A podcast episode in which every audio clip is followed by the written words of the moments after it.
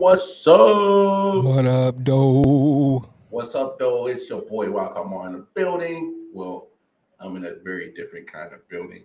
Uh, you got Detroit Mail, like always. Uh, the big homie Nick Sean is going to join us in just a second. Right, right. Um, so let's get all the preliminary shit out the way, the shit that pays the bills around this thing. Y'all hold over to our Patreon. We'll put the Patreon in the link in the description link after the show. You can go in there, feel real charitable. All right. You know, Christmas is done, Thanksgiving done. So hopefully you got you got your rent paid, and now you can feel real charitable and donate to IOW Sports. Um, you know, uh, Ching, ching. ching, yeah, ching ching. We appreciate anything. It, whether it's a, a dollar, uh, two dollars, three dollars, every everything helps. Yeah, Those your Detroit- bridge card, nigga, 25 off a dot hundred. Uh, your your your uh, EBT card, you know, Right. so you ain't got to spend money on groceries. That work too. Man, these groceries up. What up, Dawson? sincere? No, but no, uh, everything uh, helps. Uh, helps Detroit Mail and myself offset all the expenses on what it takes Okay. to build this uh, media conglomerate. You know, I ain't bought food stamps a long time. What's the what's the rate on them now? No, it, I don't know. It I, depends I know they ain't 25 off a hundred no more. No, it, it- it's whoever got the EBT card, man. It, it's all digital now, brother. So uh, that's how they do it. But no, No, they don't like they don't they don't they still charge you though. no, no. This, this well, I'm pretty sure they still charge you. They charge you like if you use like a hundred dollars worth, but only pay them fifty. I mean, Oh, so, okay, okay. so Yeah. profit for them no matter what. So I need to I need to find somebody. Um, don't respond just publicly. We don't get you in trouble. Yeah. But he be- slide into the DM. Slide to the DMs. Yeah, slide into Nigga need to get some groceries. Yeah, shout out Sincere. I saw you say, so what's up, kid folk? Happy New Year's to you, my brother. Um, peace, prosperity, and love to you and your family for sure. Right, right. Um, uh, so y'all definitely go uh, shout out the Black Owned Podcast, um, another collaborating podcast that we do a lot of stuff with. Um, so definitely check out Sincere King, the big homie there. Uh, Um, I, I I gotta check out the new um host. I, I know I, I I'm wait I'm I, I know because uh, that not Lady B? not, Lady not B? Lady B was already on there for a minute because but I, I, I I'm curious I'm curious we'll find that out so Yeah. y'all check them out on Tuesday. Let me, let me Tuesday find out. night. Sincere got him a stable. he you pull him up, uh, retire this one, put me another one up. See that hey what I'm not gonna let you do is get my brother into trouble. He, he is a, he is a married man, happily married man. I'm not gonna let you get my brother in trouble like that. Um, but no, uh, definitely check them out. Uh, and do us a favor: like, Right, right. share, subscribe. Right, Go on over to our YouTube page, hit that bell notification, hit that subscription uh, uh, uh, button. It lets you know every time we come up and drop a show like we are today. Um, you can follow us on Facebook, Instagram, Twitter. We got all that. All Um, that. all that. Uh, and don't forget, we always got the merch. Um, we'll, we'll post the merch. yeah, yeah, I, I know. I, I know. Hey, sincere. Hey, See, bro, I my- hey, man, man. It's a I jet had lag. I just got out. I just got off the plane. man. It's a jet lag. yeah, so Detroit Mail just got back from Detroit. I'm still in Jamaica, as you can tell. I'm, I can't really see my camera because it's still bright out here. I'm probably sweating like a Nigga, we can't see you. See, see, this is this this see, see that's the shit I'm talking about. See, This nigga that is- shit right. This nigga stunt dumbling for charcoal.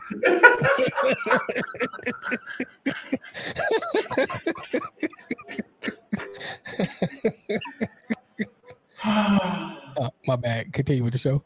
Shut your yellow ass up. I, I don't even want to fuck with you right now. But no, um, it- the Patreon's on there. Like I said, uh, we also will drop the um, the links to the merch, um, so you can go to Bonfire, get you some J. Edwin My collection. mama the- calling yeah, the exclusive. Take me out right quick. I'm gonna, I'm gonna, I'm gonna ask this my mama right quick. Oh gosh. uh, yeah, the exclusive uh, uh, merchandise uh, provided from Detroit Mail. Um, we also got, you know, the IOW sports merch on there. You know, we got the IOW bird. You see it in the corner. Uh, uh, wrong one. You see it in the corner right there. You get that on a T-shirt. You can, um, hey, sincere, bro, yeah, man. Hey, hey, hey, I'm over here looking like a rude boy. I'm smoking like a Highland boy. no, no, you can see it, man. Man, Jamaica is beautiful. Um, I'm, I'm doing some self promotion um, real quick uh, for sandals. Um, all you couples out there, all you couples out there, I'm telling you, uh, all in this all inclusive shit. Uh, the liquor, the food is dope. Can't beat the view. Get you a nice little room. Uh, uh, I prefer that you bring your wife, but if uh, you know if it happens to be with your mistress or your side piece, it's still a great time regardless. But you got to come as a couple. So hey, hey, you guys would enjoy it. Um, I, I got to knock off one of my uh, to dos on my list. I wanted to do a podcast in Jamaica, so I, am doing that right now. Get get the pleasure of doing that, but I have been still. I still been tuned into the streets, the sports world streets. Um, this you already know what we're gonna talk about, y'all. You know, you know what, what we're gonna talk about. Yeah, let's get it out the way now, so we can talk about it now. I, I, what up, I though, Mel? I was hoping, yeah. What's up, uh, Mel? Is y'all y'all definitely go show some love to the Man Down Podcast Network. Um, like, share, subscribe their content. Um, we do a lot of collabs. Give me a comfortable position. Uh, how you ain't comfortable? You got that good chair and shit. I got this old, uh, you know, hotel oh, yeah. chair. I got the mic in a different position, so it's like uh, trying to get used to it now. It's mm-hmm. closer. Yeah. But anyway, go ahead. That's what they are.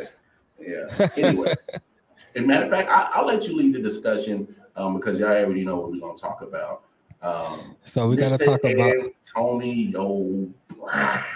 Yeah, man. so, Brown.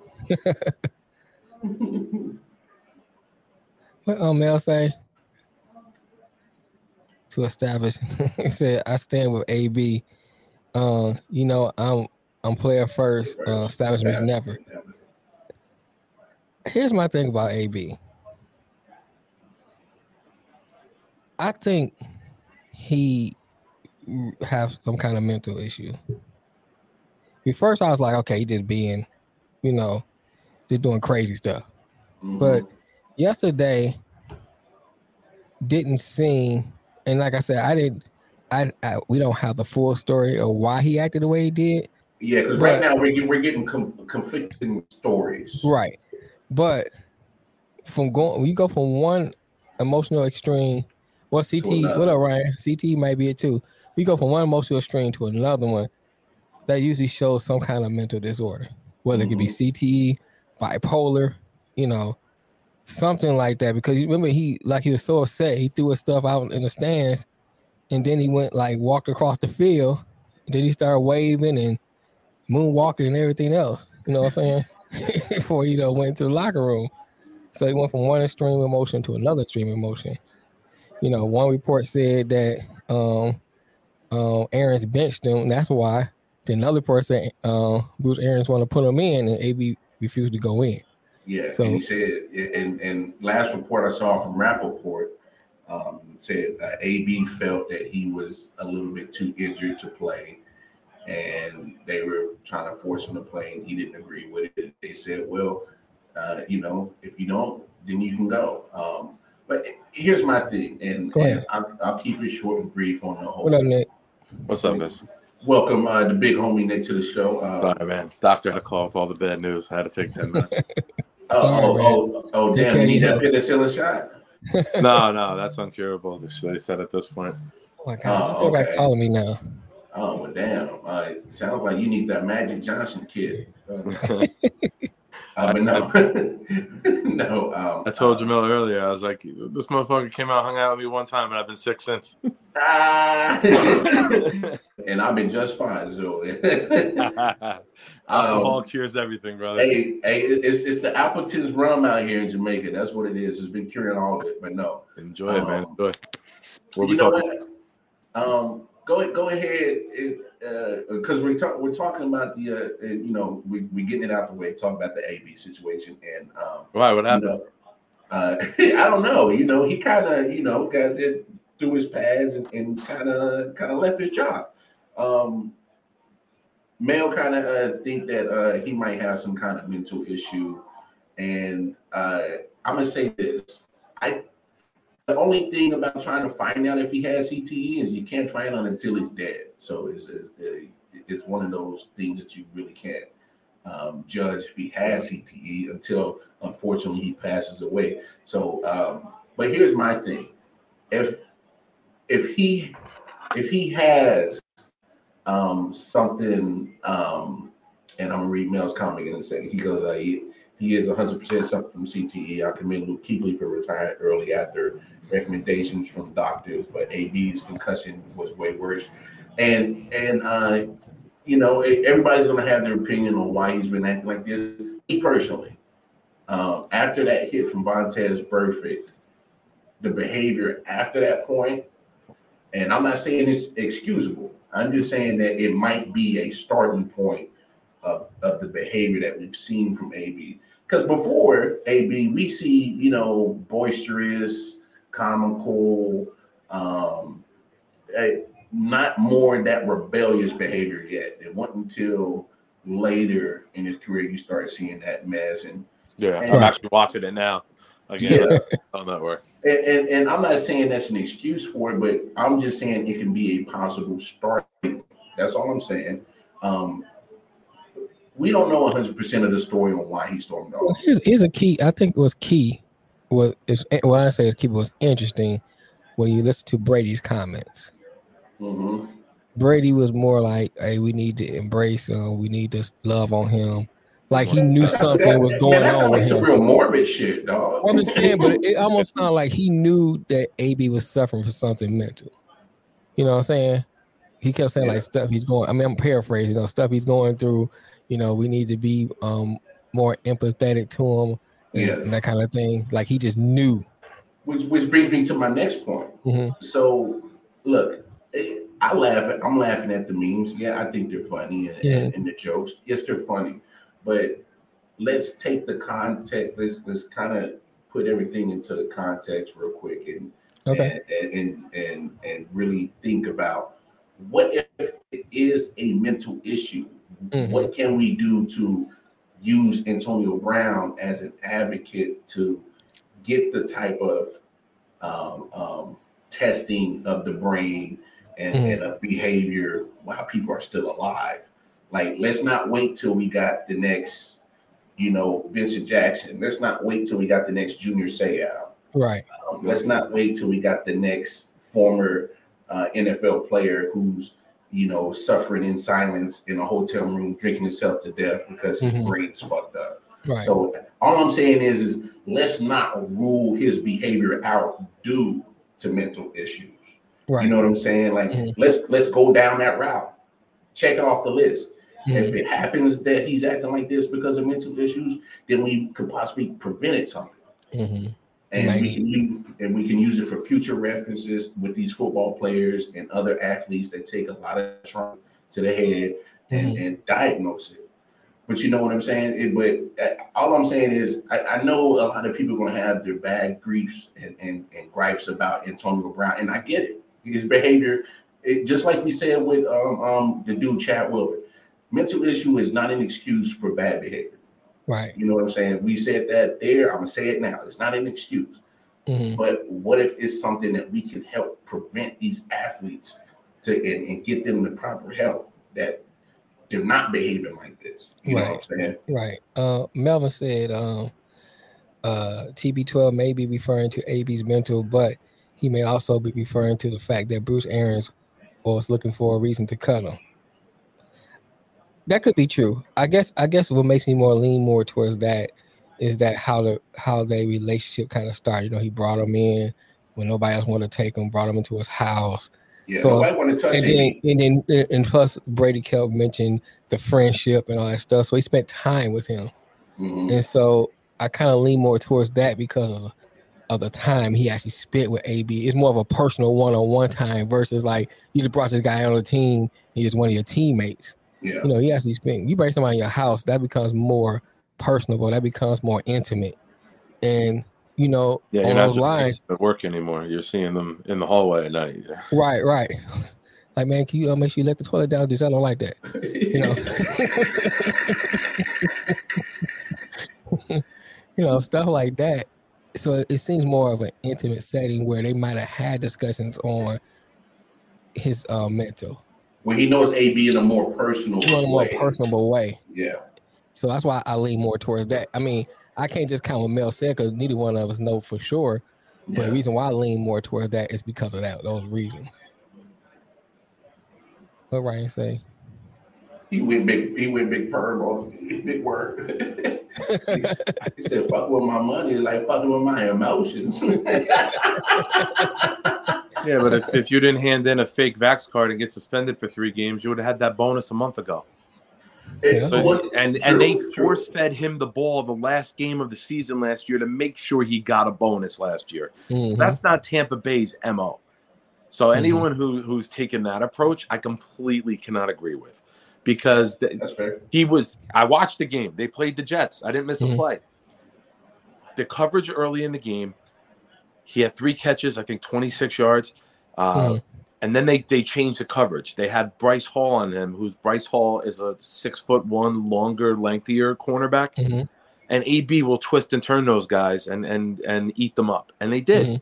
And then they switched and put a smaller cornerback on AB, and AB disappeared for a while. Mhm. And then they went to put him in a game, and he got pissed off, and that's when it happened. There's no way that the Bucks or Tom Brady, Tom Brady will throw it to Satan if Satan is open in the end zone. Oh yeah. He- he- So let's not act like. Tom Brady is not going to do whatever it takes to win. Because Mhm. if people are taking that approach, and this is coming from the ultimate Tom Brady hater, but I also respect greatness.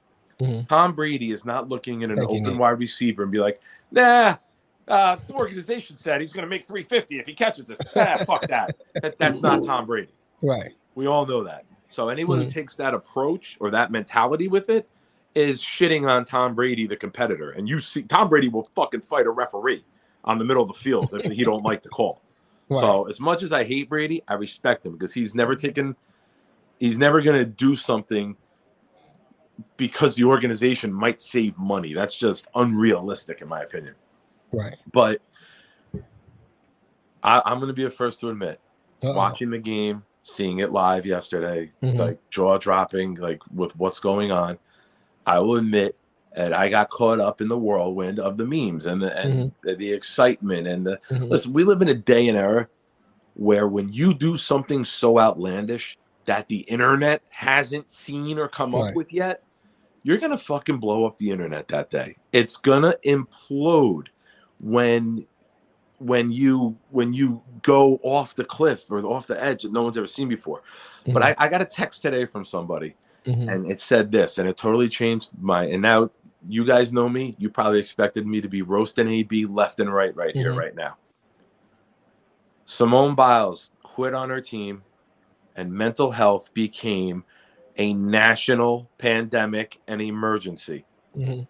antonio brown quits on his team and walks off and it becomes the laughing stock of america Mhm. this is the difference between caring about women's and men's mental health in our country. We view men as a joke and we take women very seriously and we have Mhm. to stop everything to help them.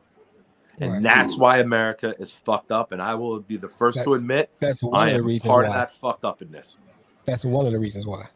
That's actually an interesting take, Nick, because I didn't look at it that way. Because uh, They uh, wanted to stop the Olympics. Mhm. I, I They're mean, it- Simone it- Biles has mental issues. We're never competing again. Well, uh, here's another caveat to that, and I, I, don't- I and I don't want to take away from the, the thrust of your argument, but you still have to look at Simone Biles as a beloved person in the media. She's Yeah. a darling, you know, of the Olympics, where AB's a villain. people got people done crapped on AB so much, whether it's justified or not justified, that now when he does something, they're gonna come down him like a ton of bricks. Mhm. And in this case, you can clearly see this man needs help. And, and- and- and I'm glad you said, and and not to cut you off, Mel, but ahead, go ahead. it- I, I, I'm glad we're talking about this because that's why I said my point from the beginning is I, I get they're gonna have their jokes and their memes, but we got to look at it. What this is, this could possibly be an outcry of help from this man. It possibly could be because because let me ask you, let me ask you guys this: You just won a Super Bowl. Mhm. you you are you are actually on a, this the same exact team that can possibly get you another one. Right. Um, you you found a way to revitalize your professional career Mhm. uh, when nobody was going to mess with you. Right. Why would you throw that away? And that's why I'm of the belief that it might be a Right. mental thing. It doesn't make rational sense. at all. So But you, you have to he's go. done, nothing he's done since Pittsburgh has made sense. Like if, if we break it down, he goes to Oakland, he rips his coach and his GM, calls them racist, he gets thrown out of there. It's like say free at last. You were there for fucking for a case of beer, and you're Right. saying you, that you're free. So right there, that's that's the first major thing, right? He's Mhm. throwing furniture off the tenth floor balcony. He he's assaulting his baby's mama um, or wife. I'm not sure who it was at the time. Forgive me. if- Trainers getting in the yeah, other kind of uh, off the dancing field and screaming stuff. outside the houses, uh, having to move in with Tom Brady. Like Tom Brady's fucking 42 years old and he's got to move in a wide receiver to keep an eye on him. Like That none sounds- of that this, does when you more like really C- look at it CTE. and break it down, has shown any good mental health. The Mhm. Vax card situation, handing in a fake one, like none of it has shown good mental health. But we've just looked past it, right? Like we just kind of shrugged it off. Yeah. But Right. there's been a, a severe pattern of something's really fucking wrong with this dude. Mhm. And, and I'm not saying that as a dig, I'm saying it as a concern yeah. that that it you know the biggest blame to this is the Who that? NFL. Yep. The Patriots, the Raiders, the Buccaneers. Your fucking desire to win so badly that you don't care what you do, who you burn, who you use, what situation you put them in mentally. Right. It's the Al Davis.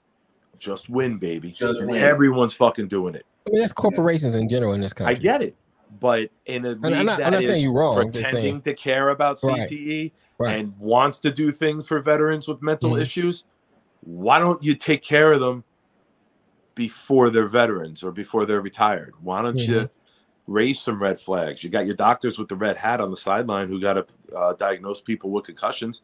Why can't we Mhm. have people diagnosing people wh- who are acting fucking crazy? Right. Wh- Why why stop there? Why be half-ass effort again, NFL? Go to Right. fucking all in if you fucking care that much about everybody. Right. Yeah. Um, let's, let's read these comments because we get yeah. behind. Go, um, Mel said, uh, nobody close to AB mentioned a bonus or incentive. I'm hearing Arians cut him from the sideline because he went into the game because his ankle wasn't feeling great or good. And He didn't cut him. He benched him. He said, "It's AB go in."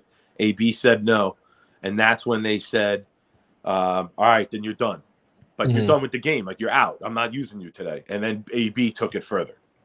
Um, then he said, "Excellent point, Nick." Whoa, let's just, let's leave it right there. It's like That's it. End of the show.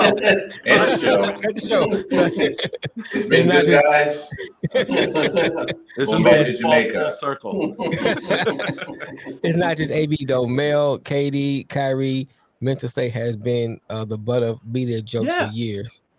And his last I- comment, Not so much media, more I think fandom. I, I think you know with now fans are the media in a way, right? They break memes, Yeah. they break all jokes. Like they, the They media the doesn't do it as much as I think more. Dennis Rodman. Uh, What is- A- AB is going to be having uh, secret meetings in North Korea soon. Oh Lord. Try not to jump on him too much. No, it, it's there, there's been many athletes throughout time where where shit just ain't right, and it's been Yeah. turned Right. into a spectacle. It's been turned into the, you know, the three ring circus, and. as much as we love norm n- normalcy in sports, Mhm. I think we're also attracted to the abnormal. yeah. I mean, sometimes Dennis we, Rodman, Kyrie, Right. AB. We can go on and on and on and on forever. Kyrie's just a is a kooky guy. He's just kooky. You know what I'm No, saying? he, he just thinks different. He just. I mean, yeah, I don't think and he's got CTE issues. I just not, think not Kyrie. I don't think so. I just no, think don't he's just think different. he's got CTE, but he's He's just, just different. the He's, he's flat just earther. different. Like he's yeah. just he's just, he's- he's just cut different. he's And popping shrooms as much as he is was- with jump shots. Let's No, no, no, but but but I think what what Mel's comment uh, uh, is saying is that you know, um, as much as the media has dumped on AB for his bad decisions off the field, you know, the media has dumped on Mhm. KD and Kyrie in a similar fashion. Right. and they're just having your own opinions. You know what I'm Mhm. saying? And so, I and I get that too. Yeah. But Mhm. hey, hey, hey, look, the uh, the, the media it, it, it plays a big part in a lot of this, and I Right. think that's a, that's another factor that needs to get talked about is the actual um, cause and effect of the media and how it plays with people's mental. Because some people can can be strong for a while, of like "Ah, I don't pay attention to the media, but sometimes eventually it caves in on them, and they're like, well, I don't know how to mentally deal with this shit. Or some people just ain't mentally right from the beginning and can deal with the media. If, You if I could read? Mel's Well, go ahead, go ahead, go ahead. Nick, it's been media too. They called KD's bunker account weak, insecure, soft, Yeah, etc. burn account, man. This all came from Stephen A. and Chris Broussard and others. Mel, I will be completely 100% honest with you. I would not know if Stephen A. or Chris Broussard even spoke about me. You don't listen to them. That's what I'm saying. Like, I don't Yeah. watch ESPN at all because of how they spin shit. Mhm. That's the same. I, I did say. I did Yeah. read bunker account. I'm Yeah. sorry. Burner account. No. I was just happy that no, I read bunker out loud. I Yeah. I, I, I missed it with Burner. I'm sorry, man. Yeah, yeah. Uh, You drive Burgundy. You read what's on the teleprompter. Right. I know. I got it. Come on, Baxter. You know I don't speak Spanish. Hey, hey, Look, a- a- and just to close close this topic out because we got a couple other topics uh, to to get to. Um, Can we just bring up um, Steph Curry and his dad um, got two women that got their pussy in the streets? Just Wait, say, what? what? oh, never mind. Go ahead. what are you talking about? Steph Curry and his dad, you know, they got the same. They married the same type of woman. They share. Oh, you- oh, you talking about Ayesha and, and, and Dell's wife, ex-wife? Yeah, you know, Oh, both, they, both, both of them got their pussy in the street. I thought they were uh, sharing wops the way you were talking. All right. Just because I'm not too well informed on that topic, we're going to move on. I'm just saying. but no, Hey, to- can I say something? It's it's not nothing related to what Mel just did. Yeah. I can't believe you're in Jamaica and it's got better fucking internet than Detroit had last week.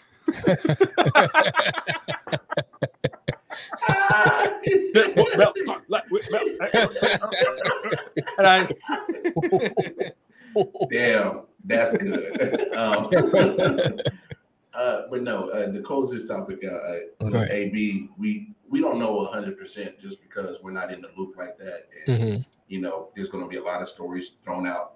Last night there's going to be stories stories thrown out today.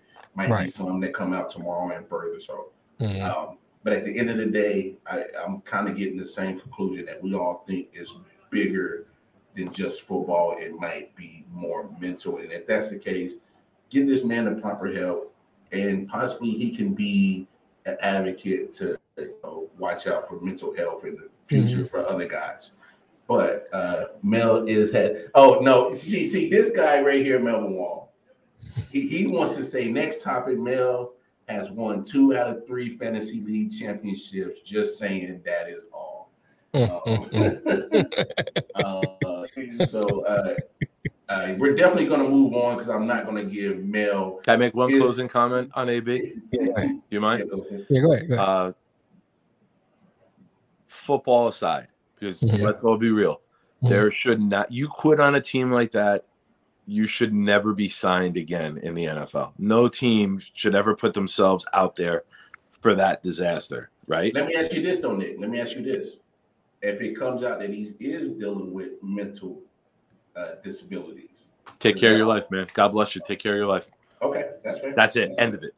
Because if Tom Brady and Bruce Arians, the most player loving and most loved coach by players, Mhm. can't reel in AB, But see, you- nobody, but let me say nobody. This, and I- Belichick tried, Let me- Gruden let me- tried, Let me say this though, tried. Nick. But you are talking from the perspective of someone who does not have a mental disorder. What I mean Who, by that, me? it, it, no, what I mean by that, Oh, oh, If- hold on, man. if- no, Nick has him. He just ain't McDonald's. There's a difference. no, no, no, no. What, what I'm do you mean? Right. I- No, what I- I'm saying is, let me- I missed Mel's statement. Start over. what I'm saying is, your your um statement is based on talking about someone without a mental disorder. So what I'm saying is, if this man has a mental dis, if he doesn't have a mental disorder, then what you're saying is true. If these people who are player uh, coaches who are known to real people in couldn't reach this person, then yeah, I can see, you know, I don't, for lack of a better word, throwing him away. But if he has a mental disorder, then what you're doing is not going to reach him because you're not reaching, him, you're not approaching him from a standpoint of a mis- mental disorder. You approach him from a standpoint of being a diagnosed, wasn't a, he? Huh? Say From again? my understanding, not to not to interrupt you, I'm sorry. I thought he was diagnosed, and I thought they If were. he was, I'm not sure. I I, I don't know if he was. I thought then- when all that shit happened with his wife, I thought that's why he was trying to get back in the NFL because he was taking Oh, meds and and and that's why they were giving him a chance. Hey, listen, if you you do shit like that, Mhm. no NFL team is gonna. You, you see what these guys go through for the combine is next month. Mhm. You see how they diagnose these guys before drafting them. right, right, They're doing the same homework beside before signing a free agent. They're not Mhm. just rolling the dice on a guy right. and and there's got to be some skeletons for lack of a better term right? Mhm. um, or medicinal usage to, to help you. Right. and then you need somebody like brady to step up and say i'll bring him in my house. We'll make sure he's on his shit. I'll take him under my wing. I'll take responsibility for him. Mhm. when you need to do that diagnosed or not you know there's mental health issues going Yeah, on. Because you can't trust the guy to be the guy Right. And I, I don't no, So, from that standpoint, I don't is- disagree. Go, uh, what, what let me um say this. I'm gonna read his Go- comment, then we're gonna move on. From that standpoint, I don't disagree. I guess more of a broader statement is that there's a lot of there's a lot of moving parts to this. I think what Brady did was admirable, whether or not you like Brady or not, because he he he you know he stepped up and took the responsibility of taking this man in. agreed Um, but he shouldn't know. have to at 43 years old in the nfl well, you it's not like he's a high school coach and, you and shouldn't someone if you don't have these issues. You know what I'm saying? And with, now, second part to that is that the NFL, and you alluded to this, you alluded to this earlier, Nick. The NFL, sports in general, are going to. It's like a monster. It's going to feed on what it needs to get that product out. So they don't care. You can be. You can have one leg. If you can catch the ball, they're gonna put you out there. you can be a You know one leg kicker and somebody will try to sign you if they They don't can care. If they feel they can make money off of you, they're gonna make money off of you. It doesn't matter what's It's about wrong with you. right? Like they don't matter- care about making the money. They're going to make the money regardless. The television contract is a television contract. Right. contract. That's what I'm saying. So it doesn't It's matter. about winning games. about when you're winning games. players like that. Right. So that, that, that's my point. So you have you have all those factors into the AB thing. I'm gonna read Melvin comment, then we're gonna go ahead and move on. Um, uh, what AB did uh, just look bad. It's not as bad as it looked. His teammates would have welcomed him back with open arms because they understand him. The problem was the head coach. Yeah. Um, Mike Evans tried. Let me read the rest. I get you. Go, go, go. I didn't know there was more. Uh, Mike Evans tried to stop him from walking off. I think players that are close with him get him uh get him on a deeper oh get him on a deeper level than Arians. That may be true, but go ahead, Nick. but when you undermine the coach and say, I'm not going in, the coach has to cut you. He has, he has, he has to do some kind regardless of what you did after the fact. Even if he Mhm. walked off the field with pads on, without the theatrics, Mhm. you undermine the coach. Hey, that's hey, hey, hey. What they call that at work? Insubordination. Yeah. Hey man, he, he just You- quit you like he just quit like And Mike saying he gonna Evans, quit. Mike Evans wants to ring, and he knows Mhm. Godwin's out, and he knows that this to take the pressure off of him. So of course he's gonna be like, "Yo, yo, stop, Mhm. stop, stop! I need you. We That's need a good you." point. Good point. Hey, but imagine If That's how- Godwin's there, they Mhm. fucking let him walk Hey, you got a good point. Hey. Ah, but go- because ahead, those Mark other Lamar. dudes stepped up and won the game. go Yeah. ahead. Let, let's move But, it uh, forward. We're gonna be on yeah. this for a while. No, no, I got you. So, so um, over the weekend, of course, we had the college football playoff. Um, Alabama, of course, showed their muscle again. Mhm. Uh, took out the, the darling underdog story of Cincinnati, took them Right, to right. the woodshed. Mhm. And then in, in your second game, uh, Georgia did what Georgia does to Right. another big team, Jim Harbaugh, led, um, and took them to the woodshed. Um, so uh, uh, let's talk about the Alabama Cincinnati game first. I'm gonna get you uh, guys' takes on on what you thought about it, and then uh, then we'll move on to the uh, Michigan Georgia game. So uh, uh, Nick, um, no surprises on the dominance of Alabama. I don't care what other two teams you put in these games. Alabama and Georgia were meeting. They've been the best two teams in the country. Michigan showed that if it wasn't bad weather out in Ohio State or wherever they played in Michigan, and that that weather and that snow didn't freeze the the Ohio State wide receivers and prevent them from doing their double moves and running on a track, Michigan wouldn't have been in this game. The only thing that got Michigan there, shout out to Mel, man down, fantasy god, lit, lit, lit, lit, swag, what up? uh, so we all knew Michigan wasn't going to beat Ohio State. The only thing that could help a running team like that slow down a passing team like that was inclement weather. They got it. Then they got a no threat Iowa team who's been between 16 and 20 in the country for the majority of the season. Mm-hmm. Uh, you put Notre Dame there, it's a blowout. You put Oklahoma State there, it's a blowout. Anybody who got in, and, and as long as Alabama didn't play Georgia, you were getting an Alabama Georgia championship. Mm-hmm. And, and that's what we got because the eye test tells you all year that these have been the best two teams in the country. So I, I think it's, it's, you know, I hate that it's on a Monday night because my son's an Alabama fan and I'm rooting for Georgia and, and we're not going to be able to watch it because he's got school and he'll be at his mother's. but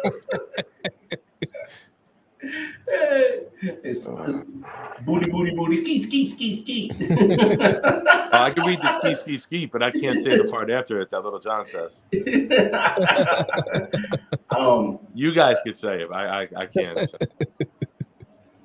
Here, here's here's my my quick take on uh, uh, on the semifinal games this past weekend. Um, I'm looking at Harbaugh, and I'm looking at a long list of bowl games, postseason games after regular season, uh, where he's coming up short. And it's not just this past weekend; it's it's it's numerous. It's at least four or five in a row of postseason games that he has coached Michigan and has failed to get a game. Um, and uh, I'll let you comment a little bit later on that, Mel, about how you feel about it. But uh, he has to do something with his recruiting because his recruiting will only get him so far, as in making a lot of noise, but not being the noise. You Mhm. know, he he's not on there. He's not on that recruiting level as Saban or Chris Smart or Dabo Swinney or Jimbo Fisher. He's not on that same level yet. So he has to figure that part out. And Let me ask you um, something while you're on that point before you move on to another one. Let me ask you this. Yeah. Do you think he's not on that recruiting level, or do you think his game plan, his game plan is ground and pound? Mhm. So he's not going and getting the Uh, top receivers like Alabama or or Ohio State or Clemson. He's going and getting the linemen. He's getting the running attack. He's getting the run stopping defense. He's getting the trenches. He's getting the Mhm. trenches. yeah, which could win in the NFL. But in this day and era, in the N- you see even Georgia could fucking air it out, and Georgia's Yeah. never been known for like a high passing attack. Mhm. They've had running backs throughout the years, you know. I to answer your question, Nick, I think it's a combination of both your statements because with him sticking to that same ground pound mentality, Mhm. he can win a trench war, but it can only get you so far. You still need some studs that can go make some. You need plays. athletes, right? Mhm. You need athletes. Like you Um, can match up and beat Iowa ten times out of ten because Iowa Yeah. builds their team like you, so you're Yeah. a better version of Iowa. Yeah. Mhm. But if you got a good weather game, like you saw in Miami, or Ohio State wins that nine times out of ten. easy, I don't easy. agree. They win that game like Georgia won that game, I, I thirty-four to don't, I eleven. don't agree because I feel I feel Ma- like Melo, they got the better athletes. Can I finish? I'm Yeah, just can I saying. finish? I think. Uh, okay, let's take the married Ohio. couple, you two. let's take the Ohio State game first. I think with the Ohio State game, I think this was Michigan's year, regardless of the weather. I think they would have beat them this year because it felt they felt confident versus the other times they going to that game. They didn't have that swagger that they had this year. They didn't have none of that. They just kind of like, you know, so we we we gonna lose this game because they lost so many times in a row. This year, I, I I watched how Michigan went into that game, they went in that confidence. So I, I feel they could they would have won the game no matter what the weather. Now the weather helped, okay, that helped. That's just like anything goes. I'm not saying it because I'm a Michigan fan, but I guess like anything goes when you play in a game. If you lose one of your players, you still have to go in there and play that game. Ohio State knew the weather's gonna be bad. Ohio is not a, a warm state. They play in the cold weather too. Yeah. Okay. You know, so I, I think they would have won that game. Now the Georgia game, Georgia and Alabama, everybody know they showed that they are the best team in college football. Period. So whoever they would have matched up with, I think Alabama would have beat versus Georgia unless they matched up against each other. So Yeah. yeah, so I just feel like that's just how it was for this year. Um, I But- think this has been the closest they've been matched up in a Right. very long time. Mhm. And I think the weather was the deciding element. Right. no Well, I think- disrespect think- to anything yeah. you said, Mhm. just from not having a horse in the race on the Mhm. outside looking in, Right. the, the gap has been wide for Yeah. a decade. And I, yeah. And this is probably the best Michigan team to face them in a long Mhm. time. I just think the weather. That's like okay. That's just, I, I think that's just like saying I don't think Michigan State is a better team than Michigan this year, but they beat Michigan. You know, because it's a, it's a team they get up. There's a game they get up for. I, I would have much rather seen Ohio State in, in one of the games, preferably against Alabama, than than uh, than Cincinnati. But going to the Cincinnati- Cincinnati didn't stand a chance. If they Well, played either one of those teams, with- they were Mhm. getting ripped. I think with the Cincinnati game, because I watched the game, Alabama, not to take nothing away from Alabama either, but I think Cincinnati lost that game. They had a lot of opportunities too that they did not capitalize on. You know, and I think that's that's the and we talk about this a lot. That's what separates good teams, great teams.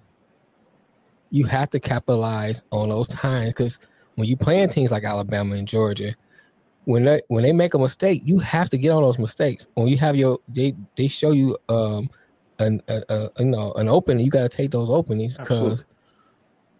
But Alabama has Alabama slipped against some unranked teams in the last couple of years. So Right. They, they they were susceptible for right? Maybe Right. a Cincinnati because you know Cincinnati could be on par with A and M, right? hmm And A and M Right. this year, Right. but Um, I, I'm surprised Cincinnati kept it as close as they did, and they only lost by 21. the the Michigan game, I think they need to combine their two quarterbacks together. I think that they, they, That, that know- goes to what Lamar said earlier about the recruiting. Like, Yeah. you're Michigan. But you can't fucking walk into a living room and get a top five quarterback. but see Michigan uh, and Van had made this point before too. Mich- football does not drive Michigan like it does Alabama and Georgia because they have a very rich alumni. So they they like uh, uh, how no Ohio State, um, Notre Dame had these academic requirements that you have to meet as a student athlete. And a lot of these people like you know um, Ray Ray and them not passing that. Yeah. They may Ray Ray and them might be and Pookie and them might be good athletes. They're not they're not meeting those academic requirements where they can go to a Georgia or an Alabama and they like you playing football for us, we we find a way to get you in. Yeah. I think that's what hurts programs like that because you're not gonna get that five star. You may get a four and a three star, but you're not getting that. You're not getting that Georgia and Alabama talent until you can. I mean, now that's not to say that that ground and pound that Harbaugh run is is good either. You know, but Michigan been like that for years. I've been told them when they had Lloyd Carr, you need to change that. They kind of they happened to go to a championship, and they felt oh it must still work. And yeah, then Rich came. getting better quarterbacks than you guys, and Notre Dame's got a high standard. Yeah, yeah, I know, but Notre Dame still doesn't. Look look at Notre how how. how I'm not looking at the rest of the program. I'm just looking quarterbacks alone. Yeah, right. Well, I, I was just saying in general. I wasn't just talking about just the quarterback. I was saying in general, getting general recruits over there. You know, I, I just think that Michigan needs to change some of those requirements. Okay. But uh, what I was saying, the comment I was making earlier, I just think that the athleticism of uh, McCaffrey and the accuracy of uh, K McInerney would have made a perfect quarterback for that game. you see when McCaffrey came in, And That then you had another Tabo. right? that run, that run helped. You know what I'm saying? That run helped to utilize some of the blitzing that Georgia was doing. But then he got ready to throw the ball. He was missing targets. Yeah. Then McCaffrey, he, he was able to throw the ball, but he didn't have time to throw the ball. He couldn't Yeah. run like uh, I mean, McKay, uh, K couldn't run like McCaffrey could. Yeah, But- you got a point, and and just just to finish the the Michigan and uh, Georgia part of it, I just think with Harbaugh and, and with everybody's point about Mhm. how his scheme and how he's recruiting, it, it, it's a ceiling on it, and Right. and and you can't you can't mess with a Georgia or a Bama with Right. the same system, and it, it has to be some modifications. So I agree with you on that. Um, but going over to the Bama side Mhm. and Cincinnati, I wanted to ask you guys this because I was curious how you guys felt about it. Now with Cincinnati, with the performance put on, does that deter in the future putting a non-power five school in the in the college football playoff? No, not not for me. Okay. Each year, is I, I, I, huh? each Go year is different, right? Like Yeah. there might be times where the Pac-12's got somebody. Say Oregon doesn't fall off. We're not talking about Cincinnati because they're Right. Oklahoma, Oklahoma State. Don't you lose stupid games? They're up there.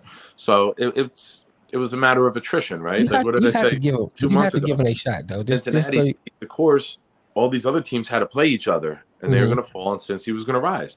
Right. So, I don't think if you have an undefeated team, and then all these other teams have two losses or more, you might see it again, just because fairness. Like you Mhm. can't shit on that team if they're Right. thirteen and zero and they're sitting there as a three or four in the country become mid December, they're going to get the bid. let them play. But if you're 13 and 0 and there's six top five schools that have one loss or less, they're going to get in. Let's be realistic. hmm But if you have two losses against zero, the zero is going to get it. Mhm. Yeah, Otherwise, you lose credibility, and then you play favoritism, and that's when Mhm. everything goes to shit. So some years you might have to bite the bullet and put the bad team in just to keep credibility. mhm. That's fair. That's fair. I just think that Cincinnati, um, I'll give them their credit. I will do this um, because I'm looking at it as a moral victory for Cincinnati because you were able to hang in there with big bad Alabama for a minute, and then just because um, Alabama has the better athletes and the better coaching staff, they were out able to uh, uh, wear Cincinnati down and, and get what they wanted towards the end of the game. But uh, it wasn't a, a blowout by stretch at halftime. I think Cincinnati was able to hang in there and they just ran out of gas. Uh, Right. So I, w- I will give them that credit. I was sick. I slept the whole second half. And when I woke up at the end of the game, I was like, it's only 27 to 6. I go, what is it, halftime? And my son left. He goes, Dad, you slept the whole second half. The game's over. I go, it's only 27 to 6. Like, I, I was surprised. First thing I said, like, my eyes weren't Mhm. even fully open. And I was like, that's it? That's all they beat them by? Yeah. So I, I think it was a surprise there. And, and it goes back to the conversation before the playoffs even happened. When you got these non-power five schools, this is where it pays off to have a strong schedule. Because Mhm. now you're now you're more equipped to handle Alabama further down the line because you faced somewhat of a similar quality team earlier in the season. Because if, if you're going to play, uh, if you schedule yourself a team that has horses and first round picks all up and down the roster, and you can hang with them and might sneak a victory out of them, you Mhm. know you can do that later in the season. And so that would benefit schools like Cincinnati big time. I think So, the only problem I see with that is because of the way college football is. Like the NFL, you can, you can, you know, win. uh, You can lose a game in the beginning of the season, yeah, and because of the way the playoffs work, you know, or you do four or five games at the beginning of the season and get hot at the end, you get you get to the Super Bowl because nothing is deterring you from getting in, but just record alone. yeah. Lamar Yeah. heard nothing after high at the end.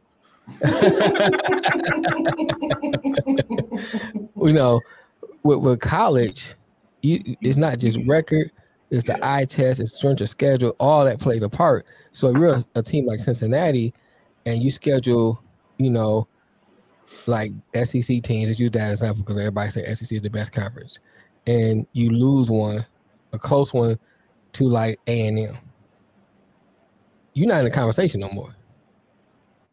You know, especially this year, they wouldn't have been in the conversation no more if they'd have lost one to an A&M, even though A&M may be considered, you know, part of your strength of schedule, but people don't see they don't see Cincinnati Okay. as a strong team enough on I, that level. I, I see. I see your point. I see yeah, your point. so, I mean, because- it, it, I don't know what the solution is, but I think that's the only, that's the only flaw of us seeing that. But you got to remember this too. These games are all scheduled three, four years in advance. I know. yeah, their their contracts in advance. They don't think, oh, we're gonna have a good team this year. We got to stock Mhm. our schedule. Your schedule is gonna be your schedule. Mhm. You know, some of these kids are in high school. The majority Mhm. of them are in high school before they're playing a game as a senior. It's already set who their, Right. their opponent's going to be. Uh, you got to give them credit though. They, they did book Notre Dame. Notre Dame was a top ten team, and they played them Mhm. and they beat them. Right. But I mean, they beat who was on their schedule. The problem is the schedule throughout the conference play just isn't strong enough. Yeah. Yeah. You I, I played like the Houston idea. in the championship, right? They were a Yeah, I top. think. Uh, yeah. them and Notre Dame, I think, were the only top twenty-five teams they played this year, right?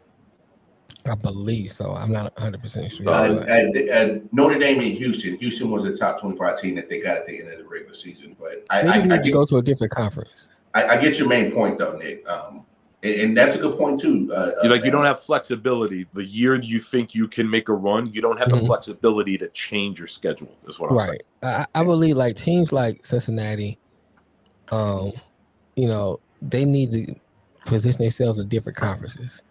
If, they, if you got a coach like you do that can bring in that you know is going to bring in good recruits year in after year, then position yourself a different conference because you know you can build a de- at least a decent team to be in the conversation. Yeah. So that way, while you playing, it may not be the first year you're in there because you got to get used to that competition. But just like for instance, you take Cincinnati this year playing Alabama. That's still a good recru- recruiting tool because you can tell you can sit in somebody's living room and say, "Look, we was in the championship game, and you know playing an SEC SEC team." Yeah. and you a come- great recruiting tool is going to be Uh, right, Gardner going round one, Sanders going late round Mm-hmm. Right. one or early two. right. They're going to get guys drafted in the first two rounds. And you year. can say, you So- know, you, and we was in prime time. yeah, You're gonna get seen. You're gonna get exposure. Gonna You're get gonna get drafted. We're gonna, Right. we're gonna get you ready for the next level. They got that pedigree now, so it could be the beginning of something. Right. Right. So you know they, they have good good stuff they can they can um stand on. So they don't have nothing like hang hang um hang their head low on. Yeah, no, no, good points. Um, real quick before we transition to NFL, um, Nick, how do you see next Monday's championship game going down? Bama, Georgia, on marbles on the table. It's a two part question. How do I see or how do I want? And it- well, well, give give us both. Give us both. Obviously, I want Georgia to win. I'm, I'm tired of Saban's reign in college football. I think it would be good to. I think it would be good for college football, just like when Clemson beat them. I think it would be great for for Clemson, or it was great for college football that Alabama didn't cakewalk to all those titles in a row, right? Mhm. Uh, I want Georgia to win. I'm rooting for Georgia. Uh, I just think, and you said it earlier. You gave credit, and I'm gonna have to give credit now, and then I'm gonna do it, and there might be blood coming out from biting my tongue as I'm saying it. I got to give Nick Saban credit. He got to Alabama 15 years ago, 16 years ago, 05 or mm-hmm. 06, right? It was right after Brees. He didn't he didn't land Drew Brees in the trade to Miami, and he's like, "Fuck this, I quit." he goes to Alabama, and up until the last five years, name an Alabama quarterback: Can't really name too many. Ingram, Henry. We can all name the running backs, right? Mhm. The running back room was it.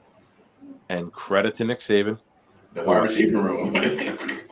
he's producing quality NFL quarterbacks after having guys like Greg McElroy Right. run their program because it's about handing the ball off and a little bit of play action, right? hmm So now you got Hurts, you got Tua, you got Mac, and now you got the new kid Young. hmm You're gonna have Be a stud. Alabama's turning into a quarterback school, which is fucking crazy because they haven't had one since Joe Namath. Yeah. You know, like it's been running back Oh. university, Alabama. It's been O line and running game, and that they Right. would just Hey, hey, and tight hey, ends. Mel, hey, Mel, you saw him sneak that Jets in there with Joe Namath. I saw that. right? Yeah, I'm going with or, Bart or, Starr. Rams, or Rams for our West Coast listeners. Uh, yeah, a lot of people don't know Joe Namath ended his career with the Rams. Yep. Uh, Mo- mo- most but people in kudos to. Alabama because they're changing with the times. You used to be able to win on run game defense and win games 23 to 6. Now they can score with anybody the last couple of years. So I, I think it's a good chess. I think Georgia played as bad as they could play, and Alabama played as good as they could play. And and it was still within reach until later in the game. So I, I hope to see a better performance by Georgia. I'm not surprised if Alabama wins, but I'm hoping Georgia finds a way to pull it out. All right, Melly Mel, hey, who's your, who who you going with in, in, I'll be right back. in, the, in the rematch? I'm going with Georgia. I, I think if Georgia can, can get out there, um, My man. well, you know, I, I actually like Georgia outside of Michigan. Mhm. Um, if they can get after the quarterback and keep and keep him contained, contained. So put pressure on him, keep him from running, get get him down quick so he can't get his reads off. I think that's gonna disrupt um his flow. And if um Georgia can establish the running game, they they, they should be able to win this game. Um, I think Georgia has a better defense. I think Alabama offense is better than Georgia's offense. So Georgia has to take their defense and neutralize Alabama's strength, which is their offense. I hear you. I hear you. And, and if they can do that, they should be able to win this game. Yeah. Um, I, I, I let's make it a clean sweep. I, I'm going with Georgia because of this fact. A couple of years ago, same scenario. Um, Georgia couldn't beat Bama in the SEC championship. They needed the national championship. Georgia had the lead, and then you know Tua makes makes his debut into the media world by second half comeback. Um, but I'm of the belief this time that Kirby Smart is going to do everything in his power, and he's going to prepare his team to the max because he's like we've been in this situation before, fellas, where we we we we need to get this win because this is our second time seeing these guys in the season, and it's the second time that we got to see them for a championship. And Kirby Smart is, I think he's going to be determined to be the first Saban assistant to get a victory over him for a national championship because it, that means something. That means that you can take your program to that level and compete with him on not just a, a one game scenario or a two game scenario, but build the program to compete with Saban Bama year in and year out because they're going to see each other for the next, you know, foreseen future uh, a lot. So you want to get some victories while you can out of this this this quote unquote you know battle between two powerhouse programs. You, Mhm, you, got- mhm. you can't just keep meeting them Right. and have this Losing to them. and keep losing to them because if you, you, you look at it, Georgia has just as much talent as Bama. They got just enough first rounders as Georgia, uh, as Right. Alabama, and so this to me is literally going to come down to coaching. Can Kirby Smart Have to live up to his name. Yeah, can he live up to, to his name and, and live up to his moniker that he's been building down there and, and be like, you know what? We can compete with these dudes, and not only can we compete, we can beat them. Right. So I, I I'm, I'm definitely going Georgia in this. Um, I like their chances for sure. Um, but let's uh let's transition to some NFL. Um, we've Can I already bring talked- up something real quick that just go came the bottom line? Oakland Raiders cornerback, last name is Hobbs, Mhm. arrested early this morning on DUI. Mhm. Have you not paid attention to your fucking team this entire season? Right. Like how Raiders will be the Raiders. I keep trying to tell I know, y'all this. I know. man. but I just you figure with the new generation and the social media and and the the the the litmus test of like you know of what's going on in like the world in your locker room this year. I, I I don't know. I don't get people, man. I don't get people. You can't fix stupid sometimes, and I I I, I don't get it. Yeah, it's just another black eye to that franchise. And Right. which you'll never hear me say since we're going to transition to the Raiders and we're transitioning to the NFL. You'll never hear me say this a lot because it's going to make me throw up in a second. I'm going to have to leave the set. And, and- but um, Let it go off the balcony. I, I know. Um, Got to give Raiders credit. Um, Yeah. I thought they were done. I literally thought that they were going to be absolute, uh, uh, just tank the rest of the season, take your six losses and regroup next year. Enough off the field mess. Of course, you get another one today. And I thought they were going to be done. Um, I give that that that team credit for keep fighting, and they have a chance to sneak in the playoffs by taking care of the Chargers next week. I mean, I, I didn't I didn't even think it was possible. I, am not even gonna lie. I, I didn't think it was possible. Preacher Carr. Preacher Carr, yeah. Preacher Um, Carr.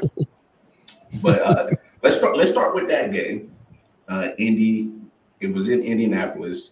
Raiders got the victory, 23-20 in Indy. Um, so, hey, hey, credit to the Raiders for winning that game. That because now they have the signature win over a good quality team. You know what I'm saying? Oh. Um, um, it's not too many quality wins that you can say that the Raiders had. They got one yesterday, and it was over a good quality team in Indianapolis. Uh, at, at one point, Indianapolis was one of the hottest teams in the league the last few weeks. So, good quality win for them. But I'm also looking at the Colts. You got to beat a team that's been kind of on the mend and struggling Right. um, especially because the, the Colts, you don't have a chance to get your division title. That's already set.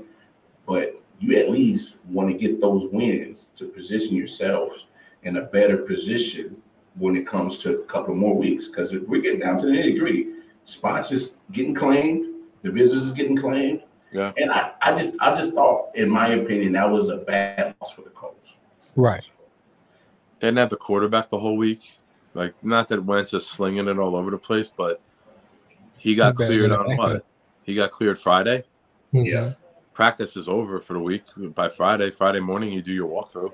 Oh yeah, game plan's already He has implemented and been everything. playing like lights out. Like even Rodgers missed the game and came back and didn't look too great. But you can't expect Wentz to miss a week of practice and show up Right. and throw for a massive 175.